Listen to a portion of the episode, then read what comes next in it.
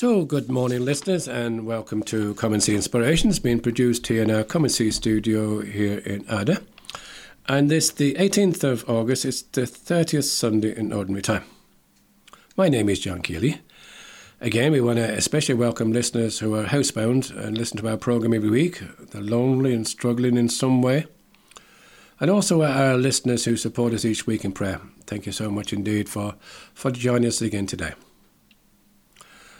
Uh, our program, of course, as usual, uh, just remind listeners, is being broadcast on Sacred Space at West Limerick 102 local radio, and that's at 10 a.m. and 11 p.m. each Sunday. And is also available for playback and download on comeandseeinspirations.buzzsprout.com. Actually, if you just go to the to um, Google Come and See Inspirations, you'll find us there. And also on our blog, uh, www.sacredspace102.blogspot.com. So again, just to remind you again, my name is John Keeley. Um, joined today by actually someone who was just on with me a few day, a few weeks ago, actually, Sabrina, all the way from Tralee. Good morning to you. How are you? Good morning, John. Good morning again, listeners. Hope you're all well. Thank you very much, Neva. Of course, she's in great form these days, Sabrina, because she was watching Kerry there last weekend. Congratulations to all you people down in Kerry and commiserations to those who maybe lost out that particular day. But anyway, thank uh, you indeed for, for joining me, Sabrina. Thank and you very this, much. It'll be a special program this morning, but just before I just mention that, I just want to give you some contact details. Our contact details, if you want to text us here in the program, it's 087 6088 667. That's 087 6088667. I can email, email me on sacredspace102 at gmail.com. Now, uh, as I mentioned there last week, this is going to be a special program where we're going to rebroadcast um, a program that was first broadcast here in Sacred Space. Um, actually goes back to May May 2010. I recorded a, a, program about all, all about its history and its messages, with um, Michael Keating from Rahena here locally, uh, and actually Lorraine Buckley also joined me on the program. Michael shared with us uh, all there is to really know about Knock, and we were so so fortunate to have somebody like Michael so close at hand. So uh, we decided to play that program again today because, of course, this particular year is the 140th anniversary, 140 years ago, where, of the apparition of Our Lady of Knock. Um, I might just say a little bit more about that after Sabrina shares some science for the week with us, just letting people know in regard to the uh, program for the novena this year. So now, at this part of the program, I'm going to invite a good friend, uh, Sabrina, to share with us uh, the feast days that we're going to be celebrating this week. Thanks, Sabrina. Thank you, John. Okay, so yeah, we've got a few very exciting saints lined up here. Um, on the Monday, on the 20th, um, we have St. John Eudes, a Normandy priest, and his devotion is to encourage um, our devotion to the Sacred Heart and to the Immaculate Heart of Mary. Um, so very, very nice, uh, you know, very nice thing there. And he also uh, founded, um, organized a, um, a, group of nuns into the Sisters of Our Lady of Charity and he also had priests as well who were um, leading the seminars. On the Tuesday, we have St. Bernard of Clairvaux, lovely, lovely saint, and I would encourage p- listeners to, if they can, to um, maybe read some of the writings from St. Bernard. Um, he's got a number of sermons and um, lovely, lovely books on loving God, and yeah, really nice. So he's uh, abbot and founded uh, Cistercian uh, monasteries, a number of them. Um, he also stood uh, fought um, out very much against the persecution of Jews and also um, clergy who were living um, luxurious lifestyles. Um, on the Wednesday, we have Pope Pius X, and um, as people might know, that he changed the the age of Holy Communion um, because of a little girl in Cork, um, Ellie, who um, understood, you know, what the, the, the sacrament of communion was, and as a result, he did he changed that. Now, this pope was um, elected pope against his own wishes, and he um, he lived in poverty even though he was a pope, and he often preached in the courtyards of the Vatican. Um, he reformed the revised the uh, Latin in the Bible and also canon law.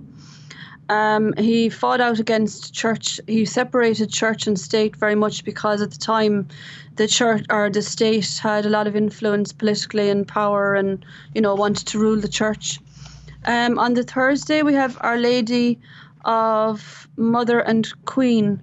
Beautiful, beautiful day again. Um, you know of Our Lady, and just to for us to to really to talk to talk to her as our spiritual mother, and she's always there with us through the crossroads of our lives.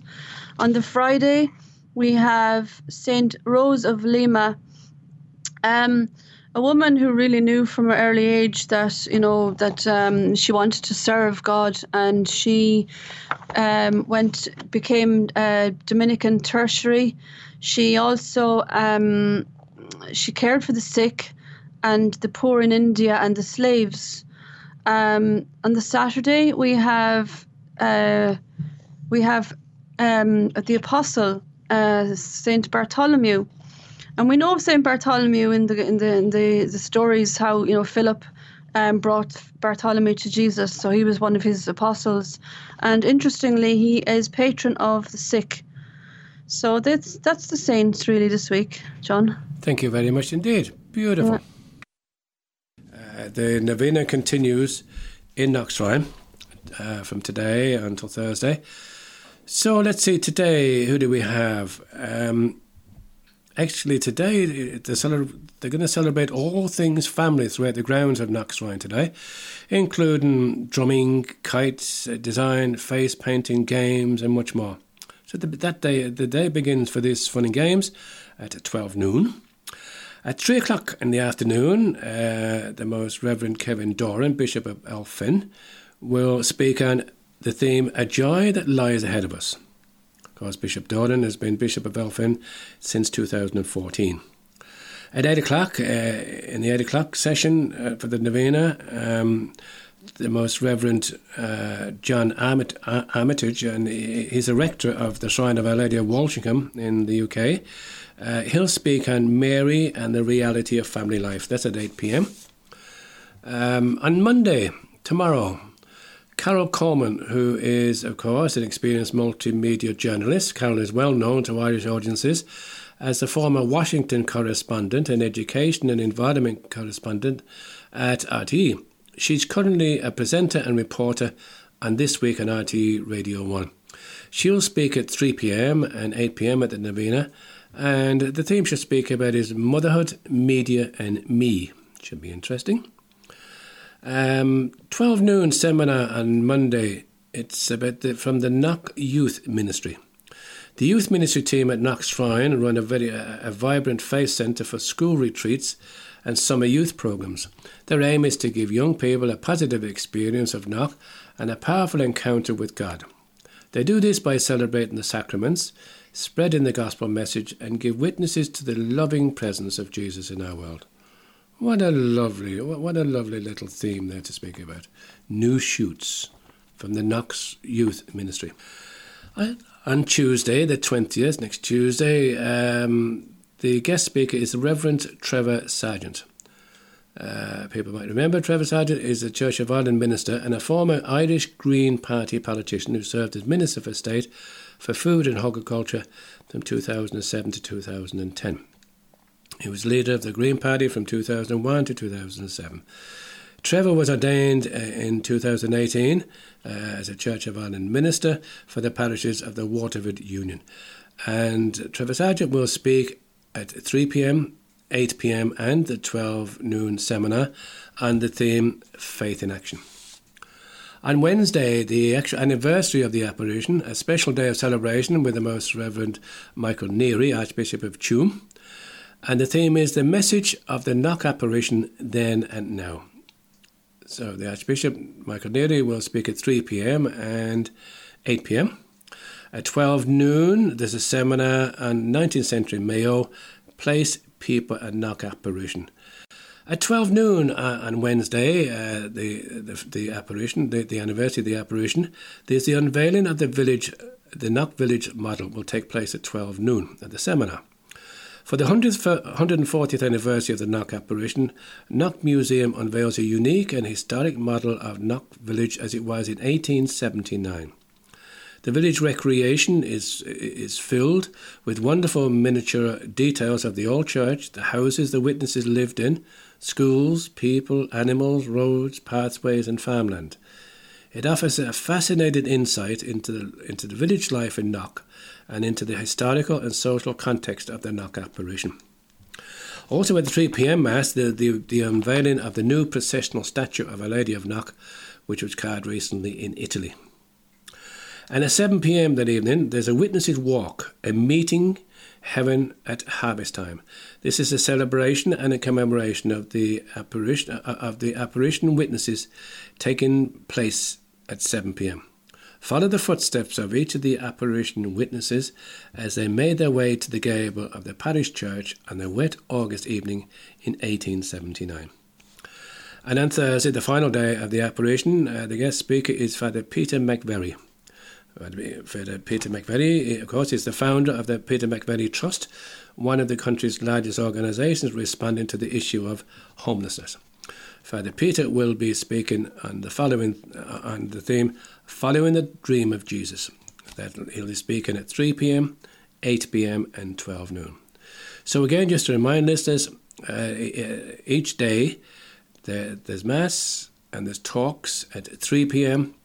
and 8 p.m. and also there's a seminar on at 12 p.m. And again, if you can't get there yourself, I'll certainly try and make it. But if you can't get there yourself, you can tune in and watch it um, live uh, at the um, Knock uh, the Knock Shrine website, and there's a direct link to it. So now, at this stage of the program, I'd invite listeners to to listen to again to to Michael Keating as he shares the story of Knock with us. Okay, Michael. So the purpose of our our uh, program this morning is to try to go to go through as best we can uh, the apparition at Knock. So maybe you can give us a bit of background, Michael, as to as to maybe Knock, maybe around the time of the apparition. Yeah. Well, John, see, Knock occurred in 1879. At that time, Ireland was still in the aftermath of the famine. You know, the Great Famine from 45 to 52. Yeah. And I suppose just to remind ourselves, like it's still distressing to read about this, John you know, one million people died in Ireland at that time. Well over another million, between a million and a million and a half immigrated. And the population of the country dropped by almost 25%. And, you know, it's, it's still frightening to read those facts, like, but they're facts. I don't think people would even comprehend that these yeah, days. You know, one million right. one died million dying, yeah. and one and a half million immigrated. emigrated. That's right. And, you know, I suppose the history books will tell us that the famine ended in 1852 but mm-hmm. still, up to, up to and including 1879, there were still sporadic failures of the potato crop, which caused you know g- great problems for the people because they were dependent on the potato. Mm. And the other thing I suppose, John, at the time was that Ireland was still in the grip of landlordism. You know, yeah. evictions were commonplace. The people had to pay rents to the landlord. They had no money, of course, because they had no income. Mm-hmm. And if you couldn't pay the rent, your the battering ram arrived and your family were put out on the road. And you can just imagine, John, the cold, damp, wet climate where you feel the hardship that caused the people at the time. Like, you know, living conditions were just unimaginable compared to today. And that's women and children. It's not just men, oh, yes. it's women and children as well. Out on the road, they had nowhere to go in most places. And no way of sustenance, no no food. No, they got a little help here and there, but they were so weak. Mm. Very often what happened, John, maybe one person died in the house and the rest were too weak even to take him to bury them. And yeah. then disease spread within the family, and it was it was a cool time in Ireland. That's all I can say. And I suppose the other bit of context to that too would be uh, for for 300 years, uh, they weren't allowed even to practice their faith no. in Ireland up to about 1829, I think it was, when they had this famous uh, act of emancipation or whatever they called it, where people were just allowed very grudgingly, yeah. I think, to practice their faith. But it's amazing, John, right throughout history, Faith always thrived in those conditions. yes. It's hard to imagine it, but it did. But I think they, I think this is important to sort of mention this in the context of what you're going to tell us about the actual apparition and so on and so mm-hmm. forth. That the people, even though they were starving of maybe material things, yeah. they still had the faith. Well, we're going to look at our local mass talk, maybe up in Ashford, John. You know, that's right. It's just people that went to mass there in the hills and there was a priest on the pre on the uh, priest head, you know, those days. But know, we'll just move on a small Yeah, bit, maybe, okay, John, yeah. from that. Mm. The other thing we must look at in the background to Knock is the life of the parish priest of Knock, Archdeacon Kavanagh. Mhm. This man, you know, he's central to the whole story of Knock. And his family had been evicted from Carlow under Cromwell. And, you know, they were sent at the time to hell or to Connacht. That's what we learned in our history books. And Archdeacon Kavanagh was born in North Galway in 1821. He was ordained in 1846. You know, just at the height of the famine, he was ordained. So he saw the, the worst of the famine. You know, the Black Famine the year was 1847. And when he was appointed, first he was sent to Westport in Mayo. And, you know, reading his story, John, he, tell, he says that very often before his breakfast in the morning, he anointed as many as 40 people. Wow. That'll just give you some indication how many people were dying around him at the time. That was before he ate his breakfast in the morning. He had 40 people anointed. Yeah, when he anointed people, now that was the last rites, John. It wasn't the sacrament. You know, Yes, today we put the emphasis on the sacrament of the sick, but you know, that was literally the last rites for those people. And this was every morning. Yeah, it was incredible, like how many people were dying mm, around mm. this man. But you know, he was so concerned for the poor and for the you know the starvation of the people that he even sold his horse. He'd know we get now. He sold the horse to make. He sold his watch. Even this man did. You know, he was an extraordinary man. But he was appointed parish priest of Knock in 1867, and of course, Knock was probably heaven to him compared to what he left in Westport. hmm But very quickly he became known for the extraordinary sanctity of his life and his devotion to the ever immaculate Mother of God. That's the title he gave Our Lady, the ever immaculate Mother of God. And of course, his other great devotion was to the holy souls in purgatory. Yeah. And, you know, his concern for the souls that died, you know, was so great that on the 14th of May, 1879, he started to say 100 consecutive masses for the holy souls in purgatory. I had that. Yeah. Yeah, and he made this public that he was saying these 100 masses. He, the people were so poor, John, he got no donation whatsoever for saying these masses. This came from his own heart. And he finished one, the 100 masses on the morning of the 21st of August 1879, the day of the apparition in Knock. And you know, I think everybody, John, you know, believes that this offering of 100 masses was directly you know, related to the apparition later that evening. hmm Yeah, and I mean that man was able to do this. Maybe um, I'd say really without any help from anybody else. I mean, I mean the nearest priest would have been probably miles away at this particular stage. And then, of course, when the apparition happened, this is the man on the ground. This is the archbishop, and it's very hard for maybe a priest to react to something. Well, if you ask any priest or bishop today, John, the last thing they want in their parish or their Yes. diocese is an apparition because it just causes so much trouble. just- yes. But this man was ready for it. Do you know? You will believe, John, this man actually wore a hair shot as penance. When life itself was actually penance, getting struggling through the day to get enough food was a penance, but he wore a hair shot for extra penance. Wasn't there some faith? And uh, I mean, it seems to be so incomprehensible compared to today. Because I know later on we will speak about the apparitions and the way people used to travel. Mm-hmm. And now these days, like, we even complain if we're in an air conditioned bus for an hour and a half to get there. But sorry, anyway, we're in. Yeah. Just one other little thing, John. When Knock Church was completed in 1828, there was a very prophetic inscription on the west wall of the church. And it was from Matthew 11 My house shall be a house of prayer to all the nations. And how prophetic that was. Could So anyone have believed. That's from Matthew, sorry? Matthew 11. Okay. Could anyone have believed at that time, John, that foreign nations would be flying into the air, into the airport in Knock to worship God above in Knock? Yes, very prophetic, wasn't it? Fairly prophetic. it. Okay. So then we come to the app- so then we come to the apparition, Yeah. the 21st of August. 21st of August, 1879. It wasn't a sunny day, I believe. No, it was pouring rain. Mm. And the witnesses tell us that the wind was from the south and it was blowing the rain against the southern, you know, the southern gable of the church. the gable, yes. Against the gable of the church. And Mary McLaughlin, she was the priest's housekeeper, and Mary Budden, you know, they came to lock up the church roughly around 7.30 in the evening. Okay. And this is what they tell us they saw. And I'll just quote you know, their Mm, official mm, account of the apparition. mm. You know, they said, Our Lady, St. Joseph, St. John the Evangelist, appeared at the south gable of the church. Mary wore a large white cloak fastened at the neck. Her hands and eyes were raised towards heaven in posture of prayer. On her head was a brilliant crown, and where the crown is fitted to the brow was a gold rose. On her right was Saint Joseph, head bowed and turning slightly towards her as if paying his respects. He wore white robes. On Mary's left was St. John the Evangelist dressed as a bishop, with a book in his hand and his right hand raised as if preaching. Beside the figures and, uh, a little to the right of centre of the gable was a large plain altar. On the altar stood a lamb, facing the west, and behind the lamb a large cross stood upright. Angels hovered round the lamb during the apparition. This is the account of, they tell us what happened. Now, when they came towards the gable, John, the first thing they noticed was this brilliant light. Mm. And then they saw, of course, I suppose there's great devotion to Our Lady in Ireland, has been right through the centuries. Mm. The first thing took their eye was Our Lady. Yes. But real significance, John, is the lamb on the altar. Mm.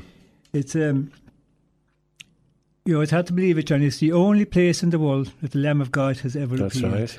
But just maybe a little bit still about the apparition before we go But into the, the yes, meaning yeah. of it. we might do that for the second part, yeah. Yeah, the, um, there was 15 witnesses in total. That's right. There was 14, and then there was a farmer in the field, wasn't there? Some, some, and yeah. even at a distance, other people saw the light and Yes. the church and they were wondering Yeah. what the light was. But the youngest was John Curry. He was only five. He was only a little boy. Mm. And the eldest was um, Bridget Trench. She was 74. 74, yeah. So there was every age in between represented. A good for people in their 20s, 30s, 50s, 60s, you know. So 15 witnesses. And the apparition lasted about two hours in pouring rain. And another extraordinary thing was that even though it was raining heavily, the ground around the apparition was totally dry. That's right. and the wind was blowing the rain in that direction. So, So, the it, ground it was, should have been completely. it should have been drowned in soaking. Yeah, yes. it should have been soaking. Now, Bridget Trench, she went up to the vision. This is the 74 year old. 74 year old, That's yeah. right. And um, she went down on her knees to kiss Our Lady's feet, That's which she admitted there was nothing there. There was nothing there. No, there was nothing But, there. but, but her faith drew her there. it did, yeah, it did. But when she returned back, I believe, she returned back to say the rosary, Oh, yes. and she felt great comfort in saying the rosary. Yeah. The, the visionaries kept the rosary going the whole time during the apparition because that was their prayer, like, you know, the, Yeah. the rosary was their prayer. And I suppose one other thing, um, there was no word spoken in the vision at Knock. hmm You know, we went to Fatima with a big long list of We did. messages. We couldn't even get them into the programme. That's you know. right, that's right. Loads with yes. messages, Medjugorje with messages. But God spoke in the silence of Knock. And we have to look into the vision and study it to see, you know, where is the message in Knock. And just one other little thing. Nobody saw the apparition arriving in Knock Uh-huh. and nobody saw it leaving. Okay. And the reason nobody saw it leaving was that there was an elderly woman across the road from the church, and she was bedridden. But when she had the apparition, she dragged herself as far as the door. She collapsed at the door, and they all ran across the course to help her.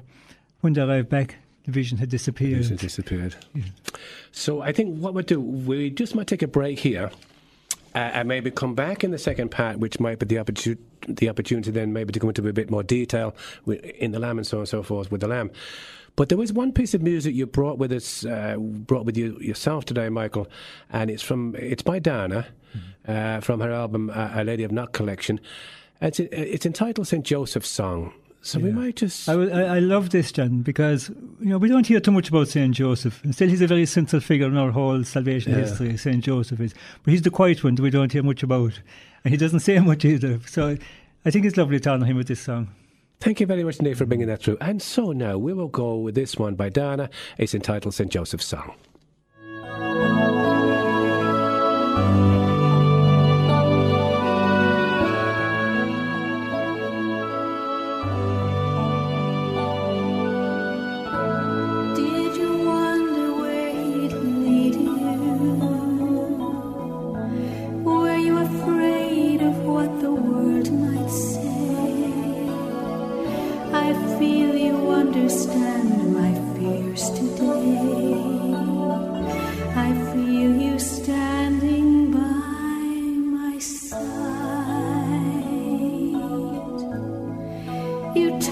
The child to be a man, a man whose life my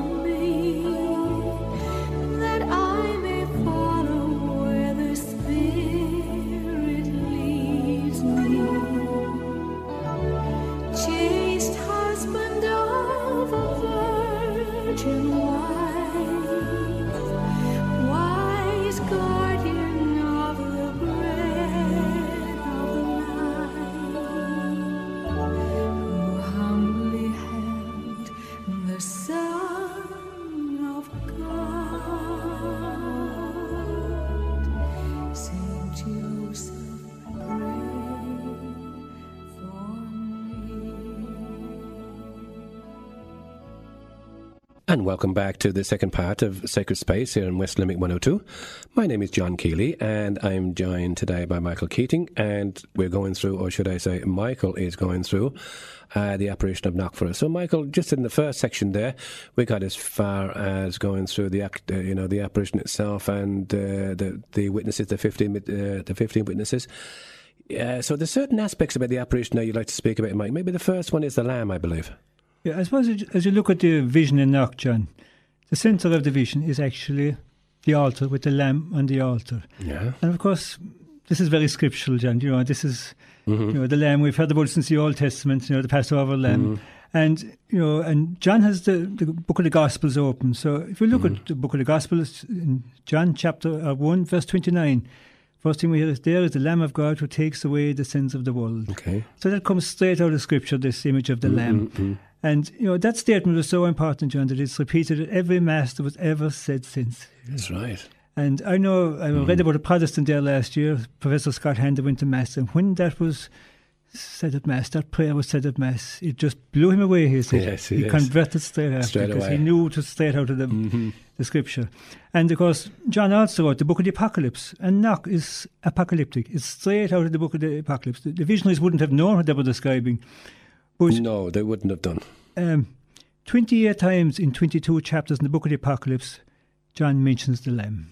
So it's right from start to finish. It's, he talks about the one sitting on the throne and the Lamb. He doesn't call him Jesus in the book of the Apocalypse. The lamb. So it's it's the Lamb the whole time.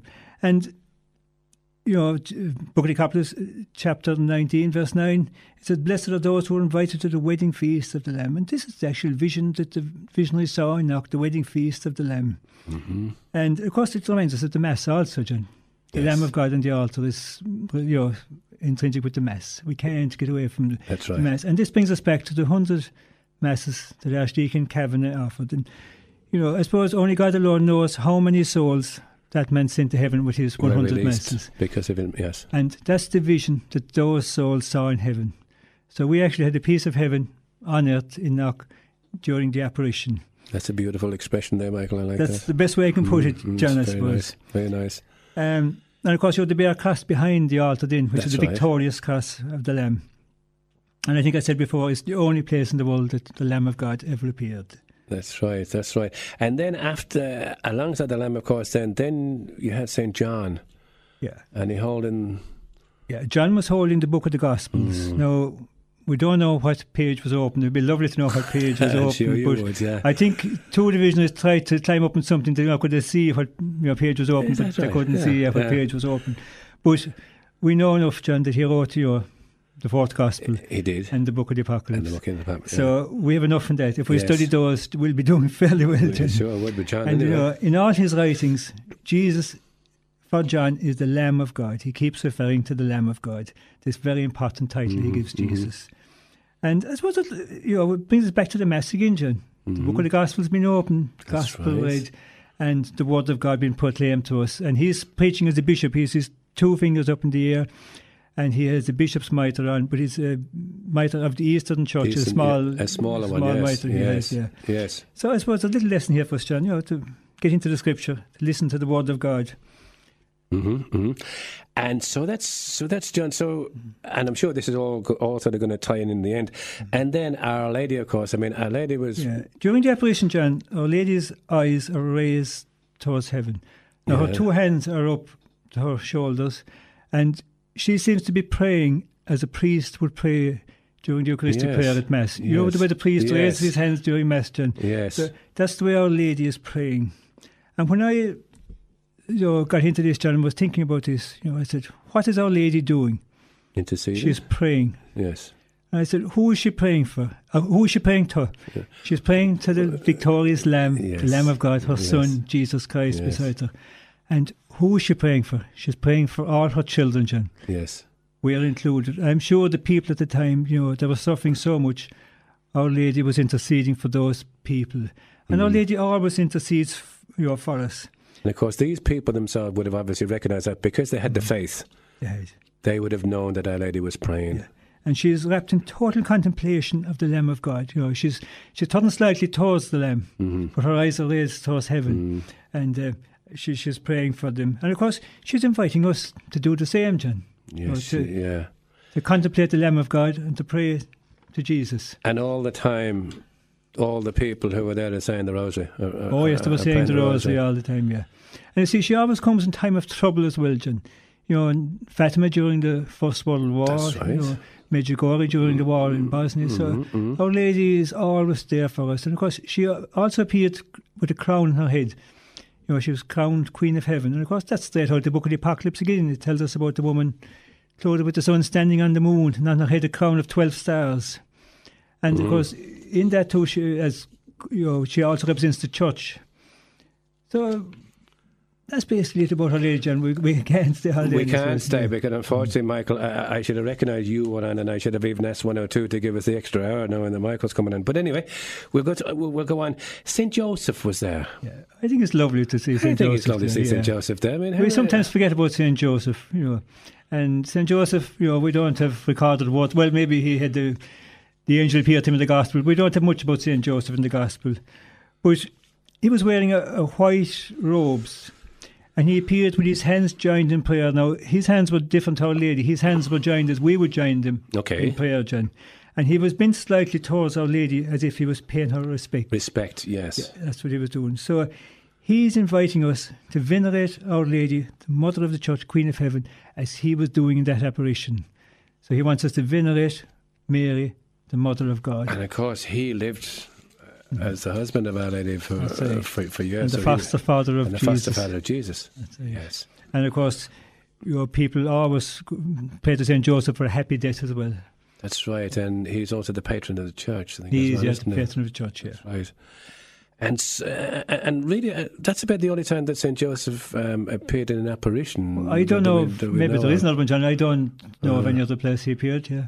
So, So Our- Knock, Knock is unique, John. In this Lady, world, in the whole world, b- it's b- unique. because when she came, you know, Mm-hmm. you know, she came with Joseph, she came with John, and she came with the Lamb. well, you see, when she appeared there, it says John, she came alone. When she came to Ireland, came to Knock, she brought the whole family with brought the whole family with her. She brought the husband, the son, and the beloved disciple with her.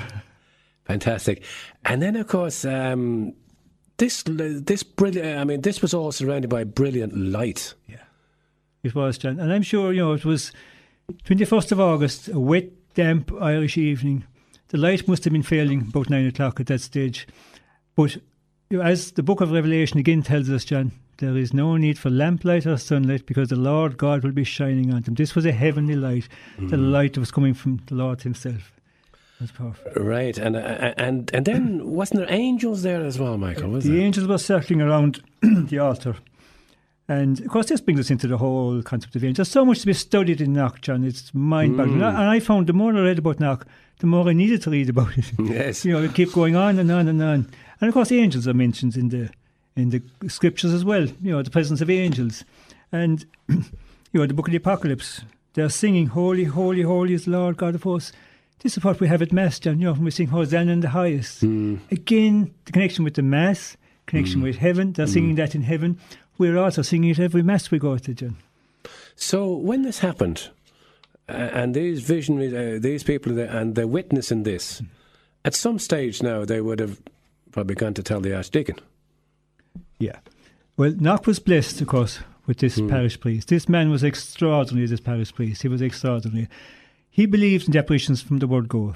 Now, in most apparitions, John, the priest is the last person to believe because he has to test it. As you mentioned, And yes, the bishop has yeah. to test it. Mm. But this man, it seems he was hav- having heavenly visions himself, John. There's some wonderful stories told about him. You know, in his own little cottage, he was having heavenly visions. So he wasn't a bit surprised with this. So he recorded everything from day one. And this was invaluable to the bishop after when he set up a commission of inquiry. And within the first year, John, this man had fully recorded all the details of 300 cures within the first year at Knock. What happened was a woman from Claremorris, Mrs. Gordon, she brought her daughter, Delia Gordon, to Knock. She was 12 years of age and she was suffering terribly with her ears. She mm. brought her to Mass. So during the Mass, the pain was so violent, the child started to cry. She couldn't hold, she was in a terrible state. So she had to take her out of Mass. And she came around the back of the church where the apparition was.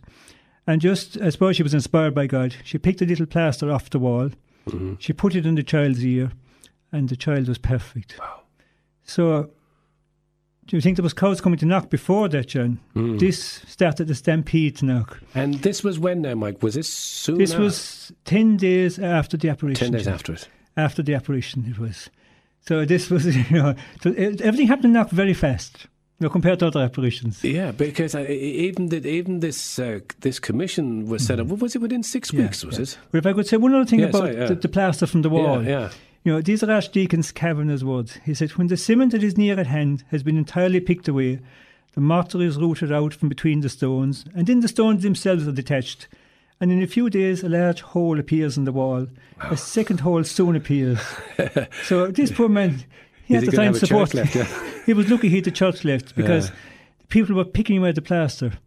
And they took so much plaster, the wall was literally in danger of collapsing.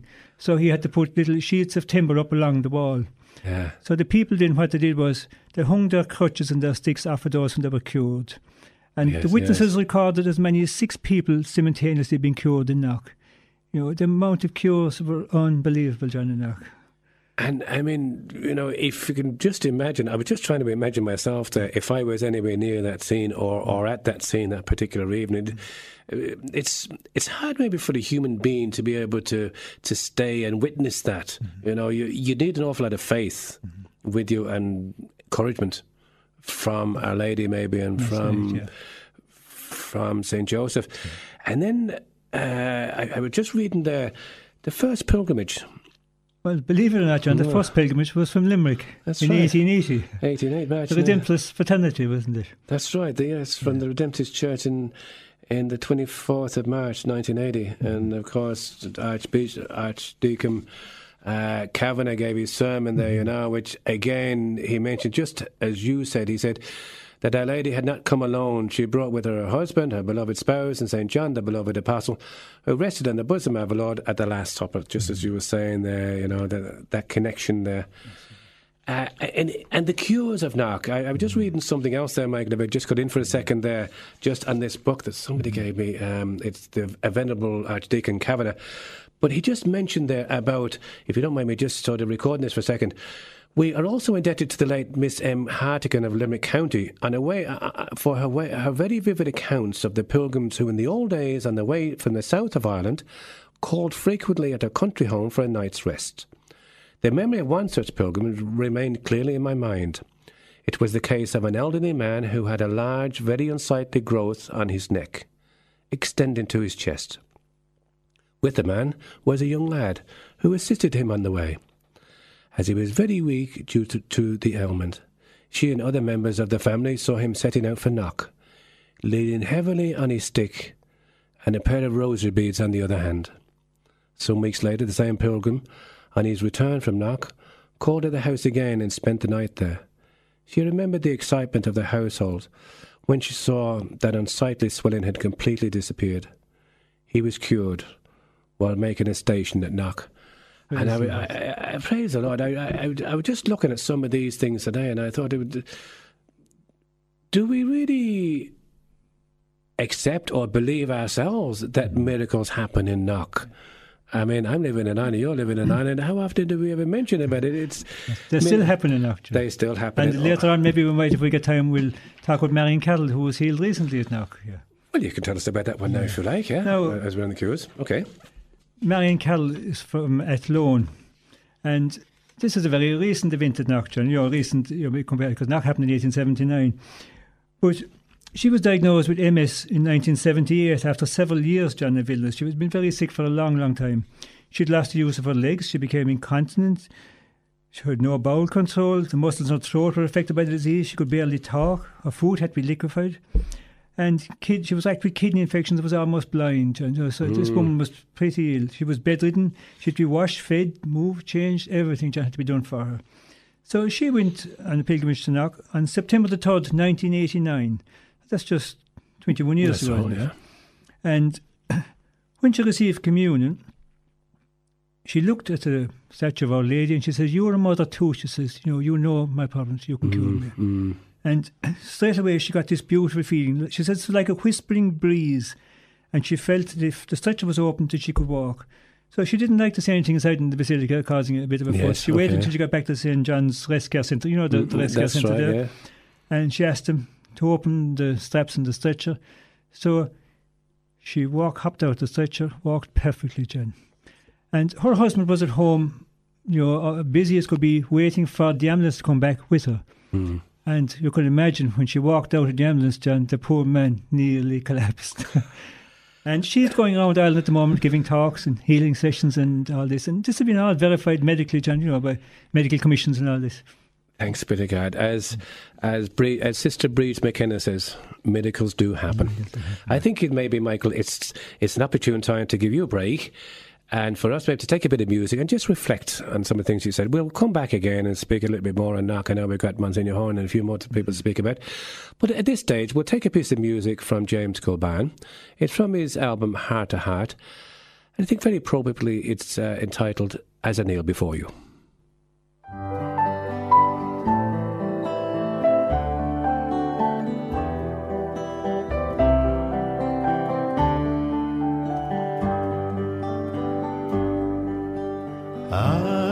I kneel before you,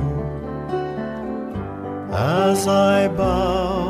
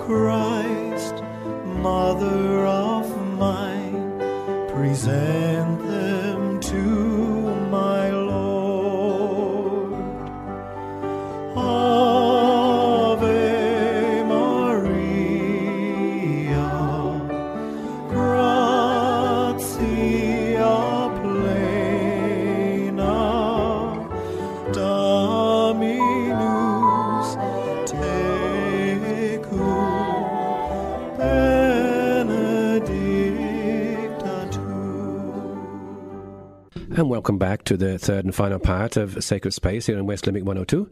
My name is John Keeley, and I'm joined today by Michael Keating. And Michael, you're really giving us a, a beautiful reflection on Knock Shrine uh, and the apparitions and and the surrounding events. And thank you very much indeed. Um, just a few little points there, Michael, in this last section. The Commission of Inquiry, briefly on that. You know, John, when an apparition happens today, sometimes it can take 20, 30 years for an inquiry to be set up. But in Knock, as I said before, things work very fast. Hmm. Six weeks after the apparition, Archbishop MacHale of Tuam set up a commission of inquiry.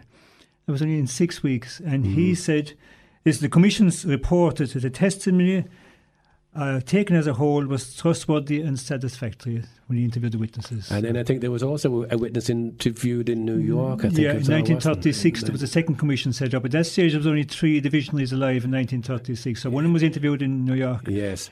But Mary Borden, she was on her deathbed. Yes. And she was interviewed. So she said, I'm quite clear about everything I have said, and I make this statement knowing I'm going before my God, she said. She died six weeks later. So she she reiterated. she reiterated again in said. I- 1936 what she had said in 1879. And so moving on then from Knock, I mean, obviously the pilgrimage started to happen and so on and so forth. And and then I know we, we have so little time. We will have to jump right the way forward now to, to that big guy, Monsignor Well, I suppose Hall. You if, can't. if Knock started with an extraordinary parish priest, John, a second, Yes. you know, extraordinary parish priest, you know, came to Knock, and that was Monsignor Horan. You know, he was ord- he was ordained in 1936. He came as a curate to Knock in 1963. And in 1967, he was made parish priest. And I think one of his comments sums it all up, John. He said on the television one night, I'm an old man in a hurry, he said. so Yeah. this man, nothing was impossible to him. He just built and he didn't worry about payment. The money came in, you know, everything. He started. yes.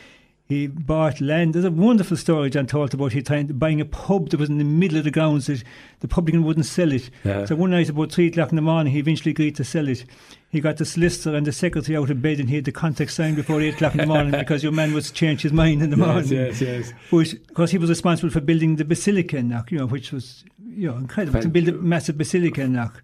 And he was involved in the Pope's trip to Knock in 1979. He was the organizer of all that in Knock, you know, in 1979. And of course, then And he was course- very much involved then with the airport. This, yeah, this was his There was his certain- greatest achievement. There was a certain Taoiseach around at that particular time who. It seems there was a funeral, John, in Knock, Yeah. and Charlie Haughey and a couple of the ministers were at it, and the Monsignor invited them to dinner.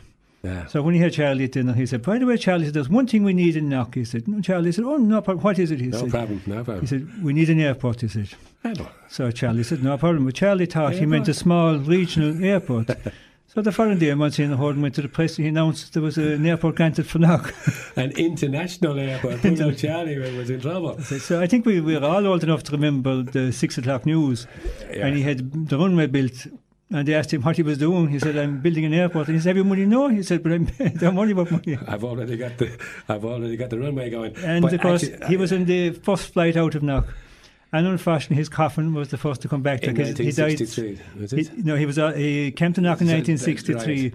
but the third of um, sorry, 1986, the first of August, He he, was in- died suddenly in pilgrimage to Lourdes. and Pilgrimage to Lourdes. he, his work done because he said he was in a hurry. But he was some yes, he was some man to make money. I mean, I can remember going on that runway. Mm-hmm. They used to charge us two quid to have a run in the runway. But anyway, besides that, and then of course the Pope's visit to Knock. Yeah, 1979. 1979. That was the highlight. Now that was the centenary of Knock, and of course the Pope presented Knock with the golden rose and the real seal of approval from the Vatican. You know that Knock was authentic, and he said it was the goal of his pilgrimage style that just to come to Knock. He said. And of course, um, you're very much involved with, with with a pilgrimage that's uh, about to take place from West Limerick here to go to Knock. Yeah, Our Lady's pastoral area, John. Okay. Uh, we've s- seven parishes in the pastoral area. okay. Newcastle West, Mahoonagh, um, Dromcollogher Broadford, Feenagh, Kilmeedy, Killeedy, Monagea, Ardagh, Carrigkerry. So a pilgrimage going on the 13th of June. 13th of June. Okay. And Which if anybody wants to go on that pilgrimage, contact you know, the local parish priest or their pastoral area representative from the group. And now that you've really got them, got the, or whetted their appetite mm-hmm. No doubt that people will be really doing a little bit of research now, maybe before, and maybe those who even can't go to Knock mm. On this particular trip.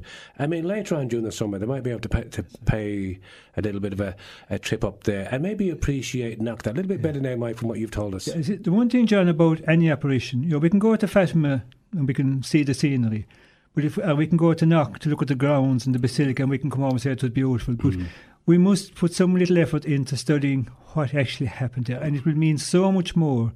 Know, when we study about the Lamb of God, and then you see the apparition site above and the Lamb and the altar, mm-hmm. it will mean an awful lot more. John. And of course, then because we know that Our Lady is praying for us and there to help us, I mean, we could and should be asking Our Lady to help us to understand the message. Of course, yeah. And, And, and also to bring our intentions, you know, with us to knock. We all have plenty of intentions to pray for.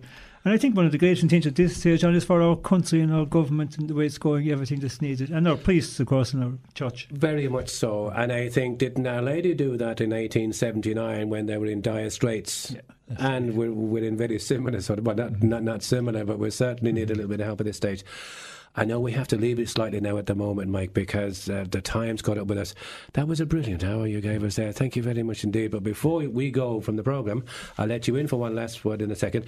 Michael, just before we go and we play out with a piece of music, would you like to s- just give us one little. Well, I suppose, John, what comes to my mind is that, you know, sometimes when we think of apparitions, we think of them happening out further, maybe, you know, Fatima, Lourdes, or Medjugorje.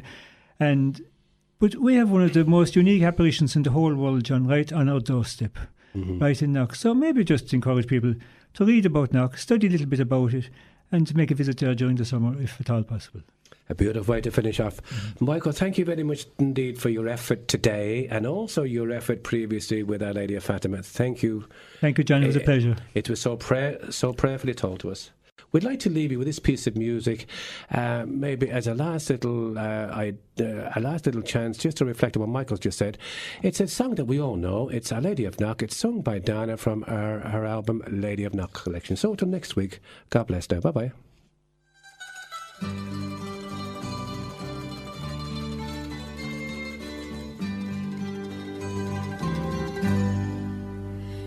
There were people of all ages gathered round the gable wall, poor and humble men and women, little children that you call.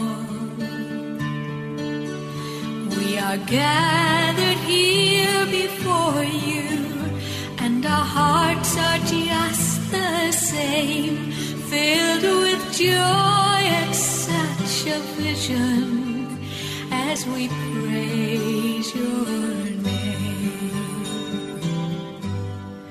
Golden rose,